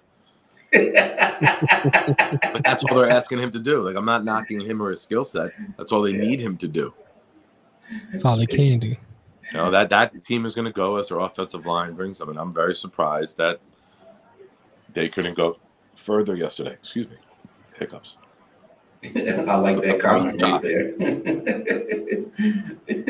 Thank you, Polar Knights, man. Appreciate you uh, supporting the show, man. Uh, and, As a barber, I love this podcast. It's every well, stage of well, well, well, to break it, well, to break it down, Nick, Nick has the Uh, full How lumberjack. do you see. Lamar's? See, see, that's the shit I'm talking about right there. see, that's it. I Um, didn't say it. Let's just clarify that for the viewers. No, it's okay. I, I, I, You call that the I- I- shadow? I got the real shadow uh, Yeah, you really got the real shadow for real. see, see, you know what? Lamar looking like he's doing an interview on like Happy back in the day. And then they brought me into the room. Right. Like you doing a uh, identity of interrogation. Wildfire has been blurred out. Sound like uh, his identity has been blacking out to uh, Oh my gosh. See, like you know witness protection. see, see, see, folks, this is what you get when you like, share, subscribe to the ILW Sports Show. You, you, you Don't have the, to blur the- you. I'll just put you on camera. You see you black enough. see, see, see, you get you get the shenanigans from, from damn Nick Shine and Detroit Mail, Yeah, Nick always Stein, hanging though. up on me. They always time. hanging up on me, always hating on all the, the always the sexual white guy. chocolate I got going on over here. So that's what they do. But if you make sure you like, share, subscribe, you, you'll Right, catch right, it every right. time. But um, how you feel about that game, Detroit, man? Uh, you talking about the Indianapolis game? Yeah. I thought he was talking about the beard game. Oh no, he, he, no, no, uh, no juice saving over there for Mel. He ain't getting nothing. Um, yeah, I think that um, I was disappointed to see Indianapolis lose. was, you know, especially with Jonathan Taylor being so hot, and you know, I was on it. I was on the thing on a bandwagon saying, "Oh, they're gonna win this thing," and I got to give the Raiders their props, you know. But at the same time, the way Indianapolis constructed, they're constructed to have rent Wentz in that game. Whether you you can say whether you know he's good or not, but the way they put together is built around Jonathan Taylor and Wentz being able not to make mistakes. hmm And so when you got a, a- another quarterback in there, it just doesn't seem to work for Indianapolis because the way they constructed. Now, having said that, this is not going to look good going forward into the playoffs because now once go down, if Wentz stays out or goes down again, what's going to happen? You ha- you got to find a way to win those games, especially get out for COVID. That's only a game you're missing. So you go a playoff game, you got ready to win that game, so you get to the next game and have your starting quarterback back. Yeah. So they gotta figure they gotta figure how to do that. Um Raiders still trash. I don't care what you say. you know what I'm saying? Still trash. That So don't get you good. Raider fans don't get too excited. So it's just an outlier. It's just an Yeah, outlier. it's just a unicorn. You know what I'm Hey, every squirrel gets a nut. Okay. so and I will too once we got this podcast. But anyway, um I paused. I was waiting. I knew something was coming. All right. all it and takes is a free hand and some Vaseline. Yeah, and on that note, uh, um, we're gonna move on before Mel gets too deep into his own personal sex business. But uh, Speaking of deep, no. no, sir, sir, no, no. Favor, Mel. Keep those hands visible. Yeah, please. I, matter of fact, just do hands up the whole time while I you. know while you're you'll see it, it of may go up and down, but you'll still see the hand. Hands up. Don't nut. But no, um, moving on to another marquee game that uh, took place yesterday. Uh, Arizona uh, ran. Uh, they went down to uh, Arlington, Texas, and uh, walked out with a victory over the Dallas Cowboys, Cowboys are 25 a disaster, 22. All right, well, go ahead, Mel. Take it away. How you feel Cowboys about are that a game? disaster, man. It just seems like when everything's rolling for the Cowboys, it's rolling. You know what I'm saying? But at the same time, when everything goes bad, it just goes horribly bad. And you know, it's like going back to the comment about good teams and great teams. Mhm. When you're when you're a great team, you can make mistakes, make those adjustments, and come back and overcome those mistakes. Yep. And the Cowboys, that's what makes the Cowboys not a great team. When they it seems like it's like a domino effect. They make that one mistake and it's like deep, deep, deep, deep, every domino fall. They need everything to go perfect to win the game. You know. And someone made this comment. Oh, I remember. Dan Orlovsky. someone else I can't, you know, saying make stupid comments. He says outside of uh outside of Trevon, you know, everybody played bad. I was like, no. You know, Trevon gets burnt. He got burnt in that game. He's the Yeah. first cornerback to give up a thousand yards in a season Right. And it's just like so this year. it's just like these commentators gets on these uh, on these bandwagons and just keep riding. I say, do you watch the game? They buy the flash. The flash is Yeah. interceptions. The substance is getting fucking burned every game. He gets burnt all the time and just happen to, you know, take advantage of the opportunity, tips, um, you know, stuff like that. But Hey, Going well, back let's to- be honest. Stefon Diggs is a gambler. I saw yeah, Marcus Peters in Kansas City do the same thing. mm-hmm. Trevon, Trevon. Stefon's the uh the receiver in Buffalo. Yeah, yeah, Yeah, Trevon. Trevon, Yeah, Trevon. Trey, no, but I'm saying Marcus Peters, um, same cornerback style. Mhm. right. He, he's going to take chances. He's going to gamble, and it's going to be a get burnt, or it's going to be like interception. It's it's it's, Yeah. it's, it's one or the other. There's no middle. Here's my thing about those type of corner. You only take those chances when you got safety help. Yeah, when you man you on man coverage, you don't take those kind of chances because once you if you lose, that's touchdown hmm or a big game. uh, At the very least, a big game. At the most, a touchdown. yeah. You know, you get burnt three times and get one interception. What good is that? I mean, really, if you look at it from that standpoint, what good is that? But most of these commentators and people are just looking at, oh, he got two interceptions, but he got burnt five times. Exactly. you know, the gave plan. up two scores. What good is that? These cow- the Cowboys, the Cowboys need to find a way to win ugly games, and they haven't done that yet. yeah. Yesterday, he, yesterday, yeah, Dak put him on their shoulder and try to make a comeback.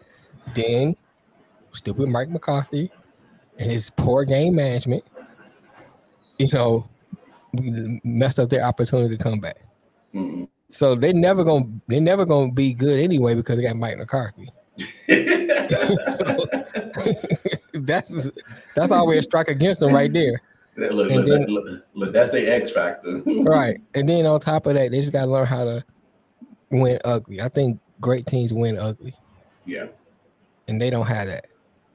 Zeke a fumble, drop a pass. You know, they have uh, receivers dropping passes. It's like, come on, man. it's funny you went They to had that one point. sack.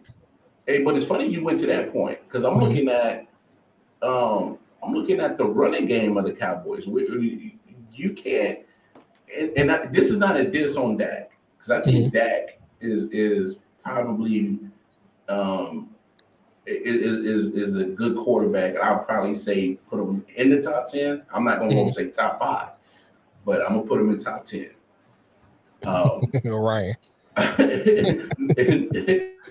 but but with when you don't have your ninety million dollar running back and Mhm. a in a solid number two running back, and as a team you rush seventeen times and only get forty five yards, that's not helping your offense. At That's all. not, and it's At not helping not helping your defense because that defense, how good it has played this year. You just like any other defense, you keep them on the field so long because you're losing time of possession. They're gonna Right. wear down like any other defense. Right.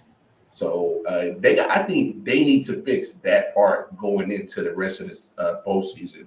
Nah, That um, nah. oh no, you're right. You're right. They are who we thought they were. yeah.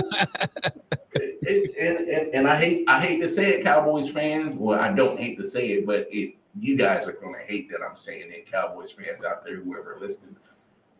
Get prepared for the letdown. It's coming.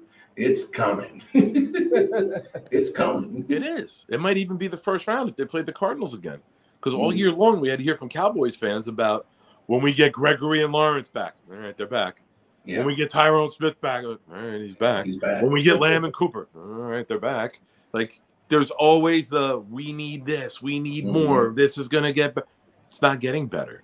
They're the same fucking team. They beat up on the fucking nobodies, and they Mhm. really don't stand a chance against the good quality teams in this league. And Right. the first week against Tampa Bay, Tampa Bay played the worst fucking game Tampa Bay has played the entire season. It was Mhm. sloppy. It was multiple turnovers. It was failed execution, missing open receivers, and they still beat you. Yeah. So you're just you're you're beating up on a cupcake schedule. You you lost to the, the Cardinals without Hopkins, without Conner, without Humphries. You Mhm. lost to them with Christian Kirk and Wesley Walls, or who's the fucking who was the, the Wesley? Uh, you know, you don't even know his name, but he was scored two touchdowns on you. Hell, AJ What Green fuck do you resurrected his career Company yesterday. did to Trevon Diggs. Wesley Muhammad. What do you think that uh, Cooper Kupp and Beckham are going to do to Diggs if they play the Rams? What do you think Right. Hopkins going to do to Diggs if he plays them? They're going to spin this motherfucker like a top because Right. he gives up bigger plays than he creates. All right, you got 10 interceptions, 11. You've given up over a thousand yards. You're giving up big plays. You would have given up a touchdown if it was anyone in the league who wasn't as slow as AJ Green, but he still burnt you by six yards. Murray Right. just underthrew him because he didn't expect to see AJ Green that wide open. Because the last time he was wide open, motherfucker didn't turn around. But you you look at yesterday and Arizona with a banged up Chase Edmonds imposed their will on you. yeah. hmm And all this talk about your defense, where was it? It hasn't shown up. It's shown up against the Giants, who can't score against anybody. Congratulations. It, it's funny that you say that, Nick, because the way that the standings are looking like right now, you're going to turn around and see Arizona again in the first round. Yeah, unless Tampa or the Rams suffer a loss this week. Yeah. Yeah, uh, uh, but I'm also looking at Arizona in this game. Um, they were going on a little bit of a skid, a bad skid at the wrong time of the season. Right. Um, and this, I'm not going to say they're 100% out of that skid, but they've done something that we haven't seen from them in the last two years is to actually still compete and get a win when it matters later in the Mhm. season. It's because we kept seeing them get off to a hot start and then slow down. So, um, kudos for them to getting. Uh, I think it was a necessary win for them yesterday. Yeah. Right. It was more It's their first for them. win with a chance to clinch a playoff spot in two years. So I think Yeah. they're one and five or one and four now. Yeah, but they clinch now. They in there now, and Dallas, you're probably going to see them again. And they, I think they're locked into the five seed because the six and seven are two games behind them. Yeah, they're, they're Nobody pretty much- else can get 11 wins. So they could be rested and healthy for that game. The pressure's on Dallas because you want to win next week and get out of that fucking game. You don't want to draw them in round one. Right. Yeah, After yeah. proving they just came into your building and beat you, and they didn't play well. Yeah, yeah, big, big, big, big point right there. And I Um, think Murray's speed is a very awful matchup for that defense. Mhm. They want you to play sitting duck. They want to pressure you in the pocket, make it collapse, and get you. Him getting out of the pocket exposes that secondary. Exposes Diggs. Hundred percent. Well, it, it- well, it- to your point, Nick, Kyler Murray, his mobility is uh, something that the Cowboys defense don't see a lot of. Um, dealing with a stocky guy, short stature that can that can kill you with his arm first, and then beat that dog piss out of you second with his feet. So um, it's, it's not too many quarterbacks. Most teams, for in general, that you're not going to see a quarterback like that. Um, Yeah. uh, another uh, uh, matchup that uh, that took place yesterday that that was of great significance. Um, you guys saw uh, the Rams squeak one out over Baltimore, uh, twenty to nineteen. Um, real quick on that, uh, I think the Rams have find the right niche with OBJ is to get him on those short intermediate passes and let him do his stuff yards at the catch. And using him, what Cleveland failed to do is to use him in the red zone because he's getting a lot of red zone touchdowns since he's been in LA. Um, I, I don't know the exact number. There. Last time I saw it was like four or five touchdowns he's gotten since he's been in LA. And so uh, definitely a lot more than he had the year and a half when he was in Mhm. Cleveland. Yeah. and so he, you know that that kind of speaks to you know maybe it wasn't OBJ in Cleveland, and maybe maybe his pappy was right. Uh, probably not the the right way to go about it with the YouTube video, but that's a, a discussion for another day. But uh, it- maybe there's some points, some validity to that situation. Um, so I'm looking at that for, for the Rams. He's ahead, a better offensive mind, right? Kitchens is a run power guy. Right. A little bit of play action. He, he's and when we said it, the day he signed with them, uh, it was a Thursday when he signed, and we were talking about it. And uh, I remember saying, we can't judge this signing now. We got to wait five, six weeks because he didn't have a training camp. He didn't have the, the play implementation implementation time. Uh, you had to figure out how to use him. Woods went down, so now you had to put him into a bigger role than you expected to. A lot quicker, yeah. You know, that was the main thing. Like Woods and Beckham never played. Woods, Beckham, and Kupp never played a game together because Yeah. Woods tore his knee the next day after the signing, Yeah. which was some Tonya Harding type of shit. It looks like. but, but now you look at at Beckham and how each week he's looking more and more comfortable, and and it's showing faith in him too because the coach and the quarterback are, are going to him in, in, in big Mhm. spots, and he's his foot quickness is still elite.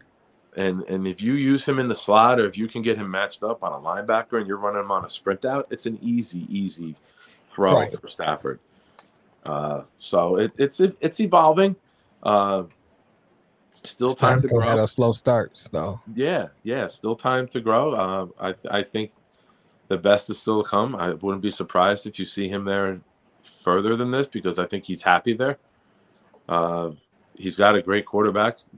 Crazy bar trivia question: Top two wide receivers, see, single season for wide receivers of all time. Who was the quarterback? Oh, Stafford. Stafford. Stafford. I mean, Kupp is fifth right now, but an average game of 95 yards for him will get him into number two all time. I think he needs 130 to pass uh, Calvin Hmm. for the best receiving season of all time. And it's Oh, that's possible. Matthew Stafford. that's yeah, yeah. Well, it depends. What time is their game? Is it locked in? Is their seed locked in? Do they rest everybody as kind of like their bye week? You know? No, no. Here's my thing. They can't rest anybody because only only seed that's locked for sure in the NFC is number one with Green Bay. So, but Yeah, but I'm saying I haven't seen the other. I don't. I don't know when Tampa Bay plays. I don't know when Dallas plays. Dallas plays Saturday, right? Dallas plays the Eagles on Saturday. Okay, and I don't know when Tampa p- plays compared to, say, Tampa loses. like say they rest people because Dallas does what they do on Saturday. Tampa might play early on the East Coast. The Rams right. might be in a position to say, okay, win or lose, we're two. No, no. Uh, Tampa, Tampa, uh, Tampa plays Carolina. It's a 425 game, and uh, Rams have New, uh, not New Orleans. I'm sorry, uh, San Francisco, and that's a 425 game. Yeah. Okay, so so they put them on at the same time to have yeah. more. That's actually really fucking smart. Finally, by the league, because in years past, watching our show, they haven't been able to flex the week eight to the, the last week of the season. Right. Yeah. Uh, Ryan so says anybody Ryan, from having to sit players, everyone's got to play, which is is good right. for competition. Uh, Ryan says uh, Rams have some insane offensive threats. They are scary in the NFC. I would want to play them. Stafford just turns the ball over too much. Yeah, and that's what I was alluding to earlier. That's the only problem Stafford. Sometimes can get off these slow starts and throw and throw picks and try to squeeze the ball in too much and it get tipped. You know, he has to he has to clean that up. He's streaky, right? He's, yeah. he's a power pitcher in baseball. Mm-hmm. He's either striking out 15 or he's walking seven, right? Right, right. Like that's why, not that's why Wesley, that's why uh, Kershaw's his boy. Right. Oh, what? Kershaw's his boy. Kershaw's his boy. Yeah, they, yeah, they, went to, they, yeah, they went to school together in Texas. They went to school together, right? They played baseball together. Yeah. Um, yeah. Good win for the Rams. It definitely helps them in the season. But let's look at Baltimore. Uh, I, I know Lamar's missed what that's two games in a row now. Mm-hmm. Um, he exited early against Cleveland where he had the ankle injury. um, Tyler Huntley's been been um, uh, decent. Uh, didn't have a good game yesterday, but for the most part, he's been uh, pretty good for what Baltimore's doing. Tough defense, though, to have a good game against when they're on. Mm-hmm. Hey, but but give give that defense who has been getting ripped to shreds by injuries yeah. holds a high power offense to only 20 points and was able to get two interceptions off of Stafford yesterday. So um, they were at least trying to keep that team in the in the game, and they did. Mm-hmm. You just need a little bit more offensive production. You know what I'm saying? Just a, just a little bit more. What's up, Ken? Um, oh, but um, I'm looking at those two those two questionable calls. They, I mean, they can be considered questionable of Harbaugh going for the two point conversion. Now, when you had those situations not too long ago, a couple of weeks back, it gets magnified here because now you're in the, you're in a position that you might not be in the playoffs. Right. You know what I'm saying? It, those right. those two close losses that you possibly could have won had you converted those two point conversions. Now, now look. right, right. I think, but my thing here's my thing about the Rams. On paper, the Rams like they should be blowing the NFC teams out. You know, and I think that they have pieces on there, but just like they haven't really. I haven't seen a game where they put fully put it all together you know, I seen some games where the, the offense would kind of play pretty good, the defense get ran on a lot. I see games where the defense will kind of hold, you know, hold people, you know, the little bit of yards, and then Stafford throwing picks. So it's like if they can come together with they play a good game, a total game, yeah, they're scary. But sometimes they just I haven't seen them do that yet. That's the only thing about the Rams. I need to see them play a complete game on both sides of the ball. Against the against the top competition. he must be talking about Nick. Say your boy like he about to go pitch nine innings. I, I know Nick's a relief pitcher always. He's a closer. Hey, no man, I'm still sick, man. I'm struggling. Catcher? I'm struggling to get through the end of the show right now, man. I feel you, bro. I feel you. I'm toughing it out, man. We appreciate you, bro. We appreciate you. Uh, Hey, so let me ask you this, gentlemen. Uh-huh.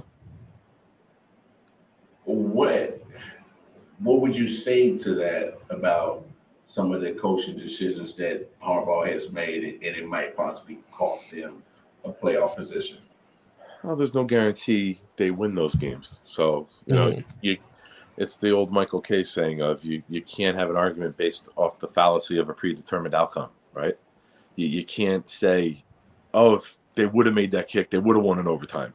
Mhm. So the analytics say go for it, and that's where we are. Right. And, and those decisions are not made by the coach on the sideline during the game. Those decisions are made before the season. Those Mhm. decisions when we come to the, like they have the chart on when to go for two. That's part of the chart now. The analytics of late Mhm. game situation on the road, we go for the win. And that that's an organizational decision. That is not spur Right, of the right. moment. That is not uh gut feeling. It's none of that. That is this is what we are going to do as an organization and the analytics department, the coaches and the GM and the VP of football all have these meetings and they Mhm. decide these situations that maybe not the GM, but they, they sit there and they, they decide these situations on the road, we're going to go for the win because the numbers tell us this the winning Right, right. probability percentage is this. hmm That's what they go off of. It's not him on a whim, be like, ah, leave Tucker over here. Let's try this. Right. That's all they know when they get to that situation. That's practice. That's rehearsed. That is, that's that's decided. It's just Yeah, they, yeah. those two didn't go their way. Yeah. It, it, it- it's, it's, it's another case too. Like if it goes right, you're a genius. When it goes wrong, you you get the know, criticism. Yeah. you get the criticism. So, So- but, here- but, but here's my thing. I, I don't mind the, the decision to go for it. Because in the Pittsburgh game, he felt that the defense couldn't stop uh, uh, Najee Harris and that running offense. And he felt maybe Pittsburgh was going to go straight They down were the down two cornerbacks. Yeah, Mhm. they were losing cornerbacks left and right. And so Right. I, I'm not mad that you went for it. I'm more mad at the actual play call and the execution of it because everybody knew you wanted Mark Andrews. Then you Mhm. turn around and you have a Pitts, uh, uh, uh, a Packers team in your house who you managed to get back in the game on with your backup quarterback Mhm. and you have the chance to win it again. And you repeat the same decision. I don't mind the decision, but you repeat the same behavior by having another questionable call to win the game. And the execution of it, you got your man rolling out. He's automatically cutting off one half of the field. And, you know, that to me, that wasn't the greatest decision of it. I'm not harping Harbaugh for taking the chance of the gamble of it. I'm harping at the actual play calling decision. And now hindsight is 2020. Those two losses have greatly affected your position in the playoffs. Yeah, but I'm looking more as the attrition of you lost Stanley, you Mhm. lost J.K. Dobbins, you lost Lamar for a couple games, you've lost Peter, you've lost so many guys on that team that eventually some of these opponents were going to come up and bite them. And I think that the injuries that they battled through are getting overlooked because how well they battled early on.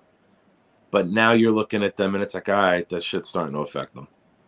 Because they've lost three close games. And if they got their players in, they're probably winning those games and they're probably up in the top two of the AFC.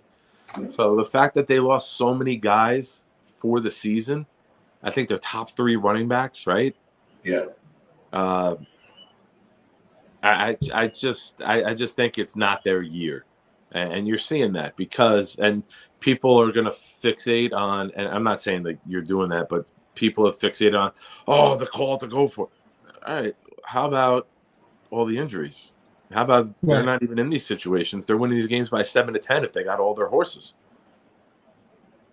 It, it, I hear you on Once that. will have adjusted. These gambles happen more than that. Okay, what do you say now?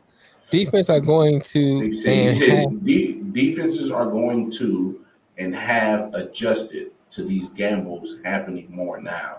Yeah, Yeah. Because you could take more chances on the final drive, knowing like, all right, they're going to go for two. We could try to get a pick because we Mhm, can still have a second chance to stop them on one play. right.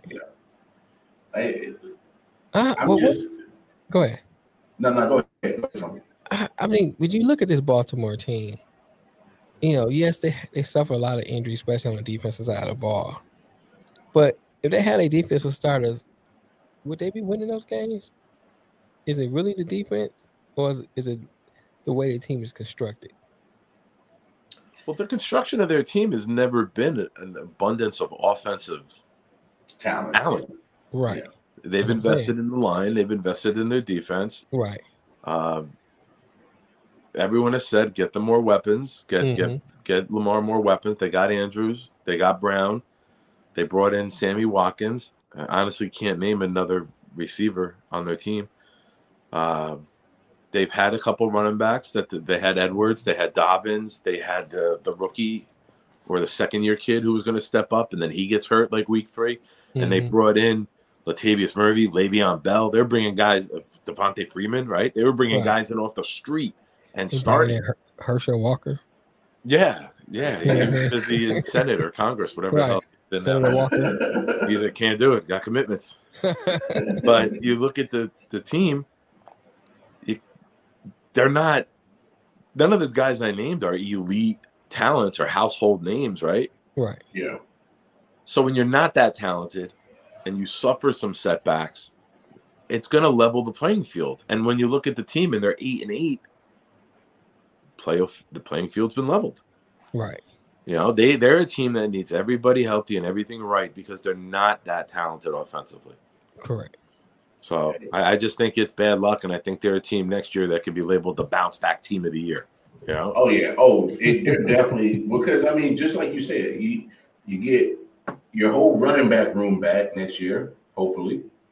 Um, you get both of your starting on defense back next year, hopefully. I mean, you bring up a solid point, Nick. When you when you miss so many starters that have been starting so many games on your team and they're not available, it changes a lot about your game plan. It not every team everything. can lose twelve players on offense and compete with the world champion Bucs like Zach Wilson and the Jets did yesterday. Oh my God! There, it was. See, there it was. I, I hear voices in my head. That's a Dayquil, me. but no, uh, look, I, I'm expecting a good bounce back season next year from from the Ravens. Uh, I, their Big chances storyline to watch too is Yeah, the the contract. Was who? Oh, oh, Lamar. Yes. Lamar hasn't signed yet, right? No, no, no. Baker hasn't signed. Lamar hasn't Nope. signed. Josh Allen has signed. Josh Allen's the only one of those five, with Darnold and Rosen being the other two to get a to get paid so far. Yeah. Well, well, Darnold's not going to get paid anymore. Uh, No, no, but I, I just went Right. through the no, top not, five. yeah, of, of, That- of that draft quarterback class, yeah, class. yeah. Um, and Rosen, he he'll continue to uh, keep riding back up Rose. Um, Right. uh, so I'm saying uh, I'm expecting a big bounce back year from the Ravens next year. It's just not this year. Um, they, No. they just had too many injuries, too many things about go Cincinnati. in opposite ways. Um, and the Rams, I I think they're going to make some noise in the NFC. So yeah, now that you're talking about Cincinnati, who are now the AFC North division champs. When's the last time that happened? Um, 81. Is that fun? Are you just throwing that out? Yeah, he just throwing shit out. No, I think that, that's the last time. when was it? No, the No, Jets went to 88. Cincinnati for a playoff game when they had Carson Palmer. Well, they, Oh, so that's like oh, early 2000s. Cincinnati in uh 09. Okay. well, So, so division they, winners, so though. If they They had were a home division playoff winners. game, wild card weekend, they had to be a They weren't division. division winners, though. winner, I believe. I don't think Cincy was win, had won a division, though. They just played. I think the last time they won a division was like 88. uh, I, give me a second. They had to win the division because the Jets were the sixth seed, so they had to play the three seed. If you're the Oh, three, okay. seed, you had to be a division winner. Okay. You may be right. I Uh, gotta check the stats on that one. I have would Hey, say but, 09. hey, hey, but either way, it's an accomplishment It's a long that time we're putting next to the Cincinnati Bengals. That has been a minute since this happened. right. Um, big So win the key against. factor is um, you just bring a killer on your team and you get wins. bring Lamar, uh, heads up, man. Ja'Marr Chase just caught another pass. Hey, look, I'm, I'm just gonna get it out the way now so I can uh, lick my wounds a little bit more. Um, here's my thing, and I'm gonna start with the Bengals because they won the game. So, uh, congratulations on being AFC North champions. It's been a long time since it happened, and look, they did what they were supposed to do: get the ball to Ja'Marr Chase and If that fails, you find another way to give Ja'Marr Chase the football. And if they try to stop the second option, then you come up with a third option, get Ja'Marr Chase the football. And you do what you what you're supposed to do. You use your dogs. Yeah. What's gotten you there to this point? And when you target him 12 times, Mhm. he comes up with 11 receptions, Right. 266 yards, hmm hmm three touchdowns. Right. Right. Right. As a rookie. as a rookie, Wow. you get turkey leg. you you ex- you executed your game plan how you drew it up. No, Ryan Boomer never run it. Um, they lost to San Francisco both times. No, they they didn't win the Super Bowl, Ryan. We're talking Yeah, about uh, last time San Francisco. Cincinnati. Oh, they won the last time. Yeah, Bengals won the divisions. Boomer won an MVP. Mm-hmm. Yeah, because I, think we're talking about when Cincinnati last won. Uh, I'm, I would bet 2009 was the last time they won the division because, like I said, the Jets had a road playoff game there. So oh, was that um? I'm gonna I actually guarantee go. that's the uh, Who the quarterback? Was it Sanchez or was it um? no, no, Yeah, I, I, uh, no, I, Palmer. I got, I I'm got the talking about answer for for you Jets. Was it guys. Chad That's Pennington they had Carson Palmer, they had Chad Ochocinco, they had TJ Houshmandzadeh. Yeah, I'm talking about for the Jets. Who was the quarterback? Was it, was it Sanchez. Pennington? Was it Sanchez? Okay. Yes. Yeah. here, here you guys go. I got the answer. 2015 was the last time the Cincinnati 15? Bengals. Really? Uh, Yes, 2015. Andy Dalton won a division. Red Rocket won a division. That Wow. fucking division sucks. Wow.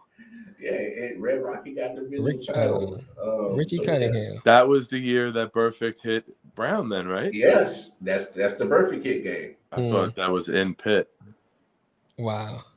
That's the Burfict hit game. Matter of fact, yeah, um, because uh, yeah, they lost the wild card to to them, um, but uh, AJ Green was still in his prime. Uh, but uh, look, Cincinnati did what they were supposed to, like we said. Um, good job being, uh, uh, you know, AFC North champions. But you know me, I gotta talk about my boys. Can I comment on Cincinnati real quick? Yeah, go ahead. Because he's gonna be a while on, on the Chiefs. So go ahead. Nah, I ain't gonna be Yeah, around. I mean, The sun will be coming back up behind him in Right. the morning. He'll still be by himself. And you still won't see him. And that blunt that he had that was this big to start will still be about this big. First of all, it was a nice Jamaican cigar, which I got. Okay, okay. I was gonna say, God bless your lungs, bro. Is that Oh, a yeah. butt? So cigar. Oh, Joe okay. Burrow, uh, bad, bad man. First he's quarterback nice. in NFL history to throw for 400 yards and four touchdowns in back-to-back weeks. Wow. All the accomplishments in NFL history by these quarterbacks. Excuse me. He's the first one to ever do it. Mm. Uh, earlier this year, Lamar, I know you're pissed off they didn't listen to you. You were adamant. The first show we did, you were adamant about the Bengals taking Penei Sewell to protect Joe Burrow. Right. And I know right now you wish they fucking listened to you because if they don't have Chase, they don't win that game yesterday. Hey, hey, hey look, I, I'm, I'm I'm never afraid to admit what's wrong, but when when you when you have somebody like Penei Sewell and have him anchor your left side, you don't have to worry about that Oh, left side for. Oh, I'm not saying you're wrong. years. I'm just saying, God damn, you wish they listened to you. Oh, oh, oh! As a Chiefs fan, looking at yesterday's game, you're damn right. I wish they would. I wish their line was better. Our line was better because you you you look at the situation where Burrow campaigned and literally campaigned and said, "Give me Ja'Marr Chase," and the franchise listened to him, and then you get this production. Is this going to be the new trend that your quarterbacks are, are going to be? Hey, give me this guy in the draft. I don't know, but I know Is as a this the new Zach trend? Wilson fan, I was looking at the BYU receivers to see who he could ask for. I'm like, these fucking Mormons ain't making it in the NFL. They're too busy with all them other wives. Yeah, sure, sure as a mouth, yeah. Hey, but, but I mean, I don't know if that's the new trend that you, you get more input from your franchise quarterback. Um, but in this case, it worked out and, and good Yeah. good for Cincinnati. Um, because not only do you get the familiarity between Ja'Marr Chase and Joe Burrow, you're getting the same results. You this it, Ja'Marr Chase is is literally doing things that most receivers can't do. And it's funny, Justin Jefferson Right. broke all kind of rookie records last year as a receiver, and then next year his, his teammate breaks deals. So I mean, It's still amazing to me that the New York Jets held Chase to three catches for 34 yards. was I And I'm not saying that as a dig to your team. Oh That, no no no that's no not no! a dig. I am I Oh. am I'm All right, no no no. You can do it. I'm, I'm, that, I'm that- gonna use it for a dig is because you know, Nick, you know what the game plan was coming in to Kansas City. Jamel knew what the game plan was for the Mhm. Cincinnati Bengals. I knew what it was. Uh, Stevie Wonder knew what it was. OJ Simpson knew what it was. Johnnie Cochran down in the dirt knew what the game plan was to for Cincinnati. Everybody knew But Dang. Spagnuolo. yeah, Butts Spag, but Butts Spagnuolo knew that hey, maybe I should stop number one in in the stripes uniform. I'll be back. Yeah. Okay. So so it's like uh, it, you're looking at the situation where he refused. hmm Defensive coordinator. This was a game strictly on coaching right here. Right. Um, because I'm looking at both Andy Reid and and uh, Steve Spagnuolo. I'm looking at Spagnuolo. Is at what point did you just say, uh, "Fuck it"? He already has 200 yards uh, receiving. We're just gonna let him keep eating. Like my thing is, because everybody and their mama knew what the game plan was. You start that game plan from the beginning. You don't single coverage him. You make sure that he's bracketed coverage the whole damn game. Period. Isn't Right. is it is it, we're at this point in the season where there are no surprises. You know what I'm saying? There's there's no surprise that Ja'Marr Chase is going to get the majority of the targets for the wide receivers on the Bengals. There's no surprise to that. So common sense says the guy in, the orange and black stripes, number mm-hmm. one, with Chase on the back, we better make sure we got him accounted for at all times. I hear you. I, I will say this though, you have to still account for Mixon, because you put you put bracket coverage on on on Chase, the Mixon come out the backfield is going to pull the linebacker. He's beating that linebacker all day long. But I don't know. We got the linebackers that could cover him. The Chiefs got Nick Bolton, a rookie who's who who's very underrated, and his his rookie linebacker numbers are on par uh, with Micah Parsons. Maybe not the sacks, but the tackles, solo Mhm. tackles, and and being around the football. He's been very productive. Uh, we got another second year linebacker in Willie Gay that has speed that can cover a Joe Mixon.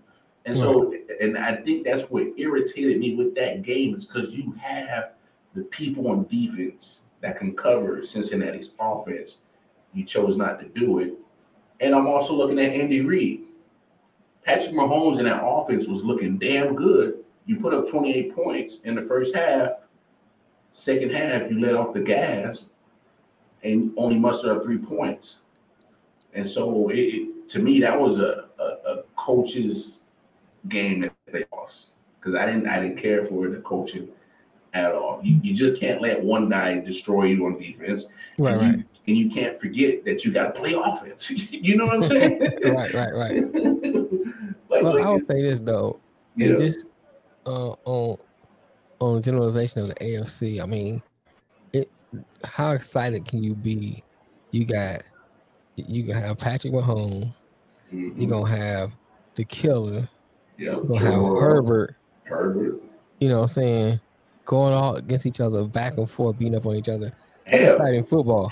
Lamar Jackson, Lamar Jackson. Josh Allen, Who? uh, Josh Allen in Buffalo. Oh, Josh Allen. I don't know why I sounded like said something else. Oh no, no, Josh Oh. Allen in Buffalo.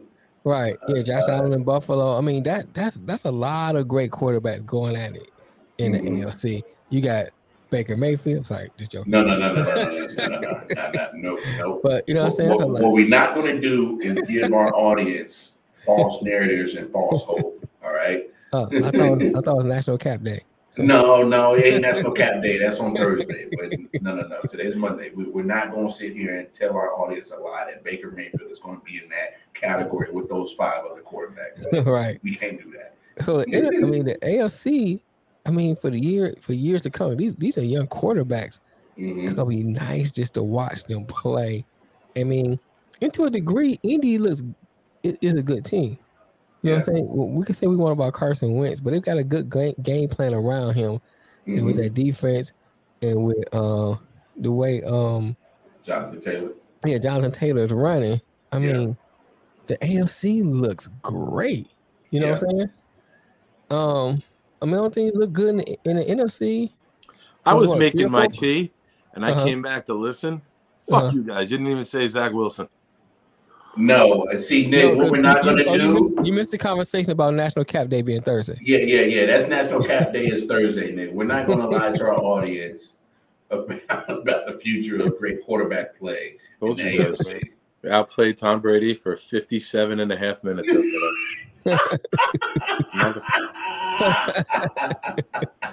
Big red lady and egg for sure. Spaz got sauced. oh yeah, It- it- that was just a bad coaching effort yesterday. So was that just an anomaly? that And- bad coaching, or is that just fucking we got a mismatch and we're gonna exploit it all day no matter what? no, no, but here's Is that coaching? Because every every uh, catch I've seen of Chase was contested. The one up the sideline, left to right, was wide open. But Yeah, everything else, man, he was just going up and manning on our Mawson people. yeah, but, but, but, but here's my thing, uh, uh, though, Nick. You know of what how great Ja'Marr Chase has been all year. We all know. Except the how, Jets. it, it, it- no, except Steve Spagnuolo, he he forgot how great Ja'Marr Chase was. He found out, but he left him in single coverage majority of that game, and, and that's why I, I, I'm looking at it like that's that's that's not going to work out in your favor a lot. No. you leave an athlete like that single coverage. I right. mean, he- Ja'Marr Chase is going to he's going to beat single coverage every damn time.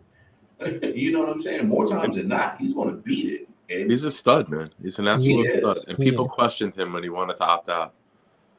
It's going to hurt his draft stock. It's going to hurt him in the NFL. Yeah. Tell me more. yeah. Go ahead. Throw more bullshit my way. hey, hey, bullshit flings a lot in the media in, in sports. Oh, world, shit. so, you know, definitely. it- yeah, it is what it is. But Can I uh, bring something up? yeah, go ahead, big homie. I know we talked about the AB situation, so I figured that was enough. That's all we had to talk about during the Jet game yesterday. There's nothing else.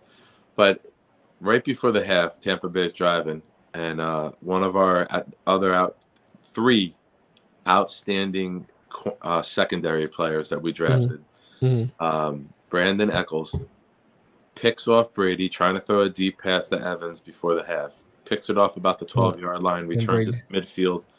Jets get a field goal instead of Brady going down.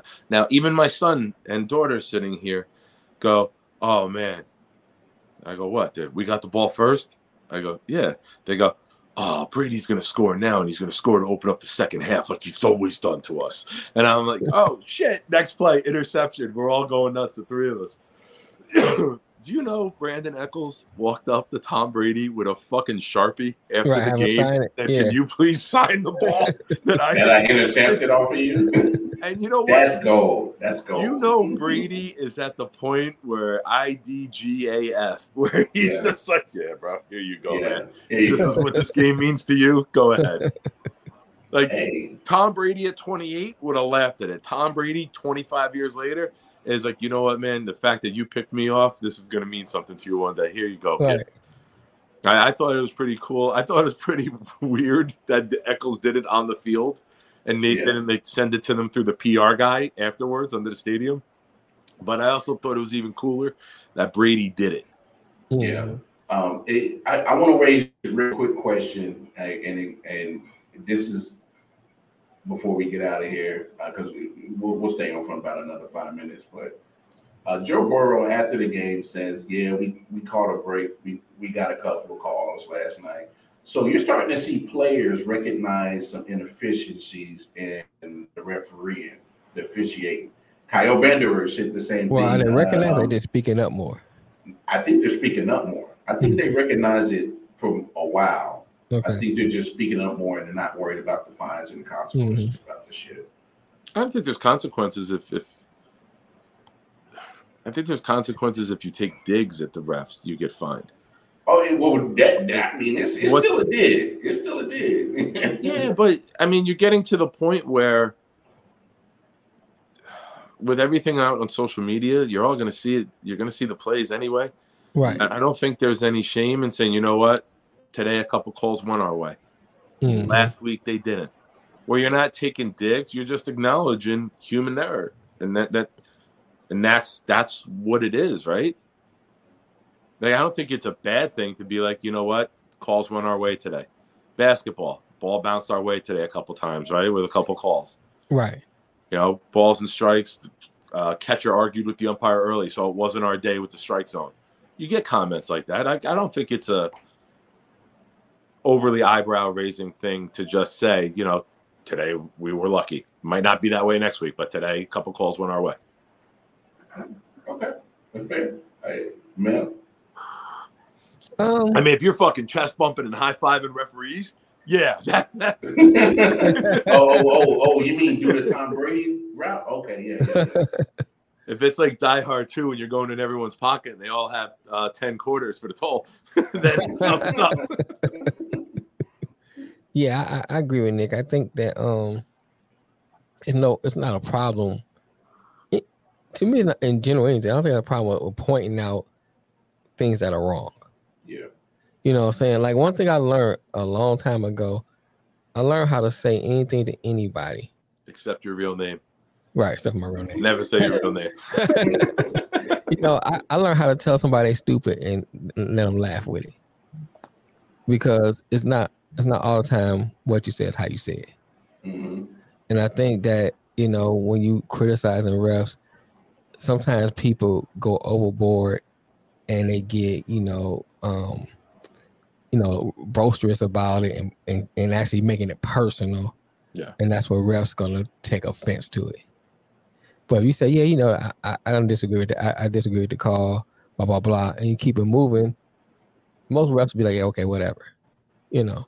I think I think a lot of times with some players that have gotten in trouble, they took digs at the ref, Yeah. Mm-hmm. and then now you kind of stepping over that line, Yeah. Yeah. you know.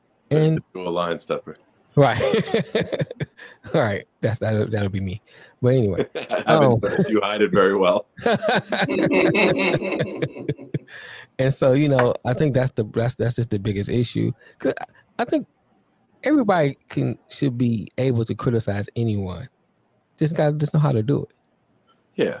You know You can saying? criticize without attacking. Without attacking, when right? you attack, you cross the line, and that's when you get fined, right? right, right. yeah. Because You're like, these refs were shit today.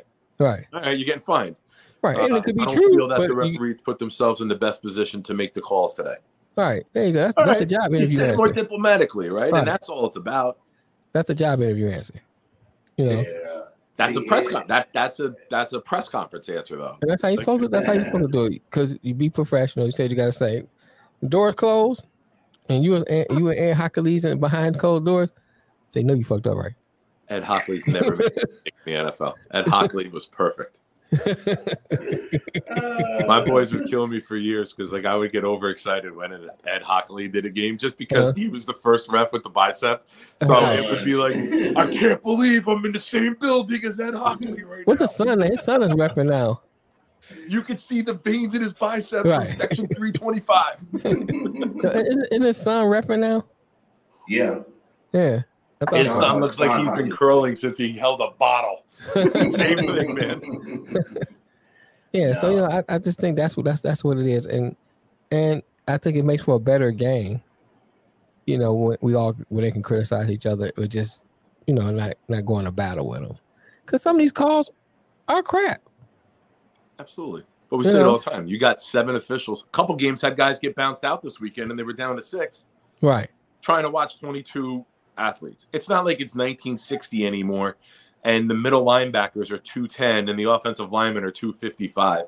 right, These guys are 360 like Mekhi Becton when he plays, back when he mm-hmm. played in the NFL. Right. And and run five four eights. right. So the speed of the game and the fact that there's only six, seven officials out there, some of them women, are trying to see what's going on is amazing. I saw that dig. I saw I saw I, that dig. in. I slid that in real nice. Hey, that one, that, that, that one, that one as a female, I'll be checking her for Adam's Uh. Yeah, and, and, and on that note, before these jokers start going off into a Are you deep sure that's a end, woman? no, see, see, no, we not gonna we not gonna go down in that rabbit hole and get us canceled before we make it big. So yeah, uh, uh look, uh, we, we, I'm gonna cut this shit off right here.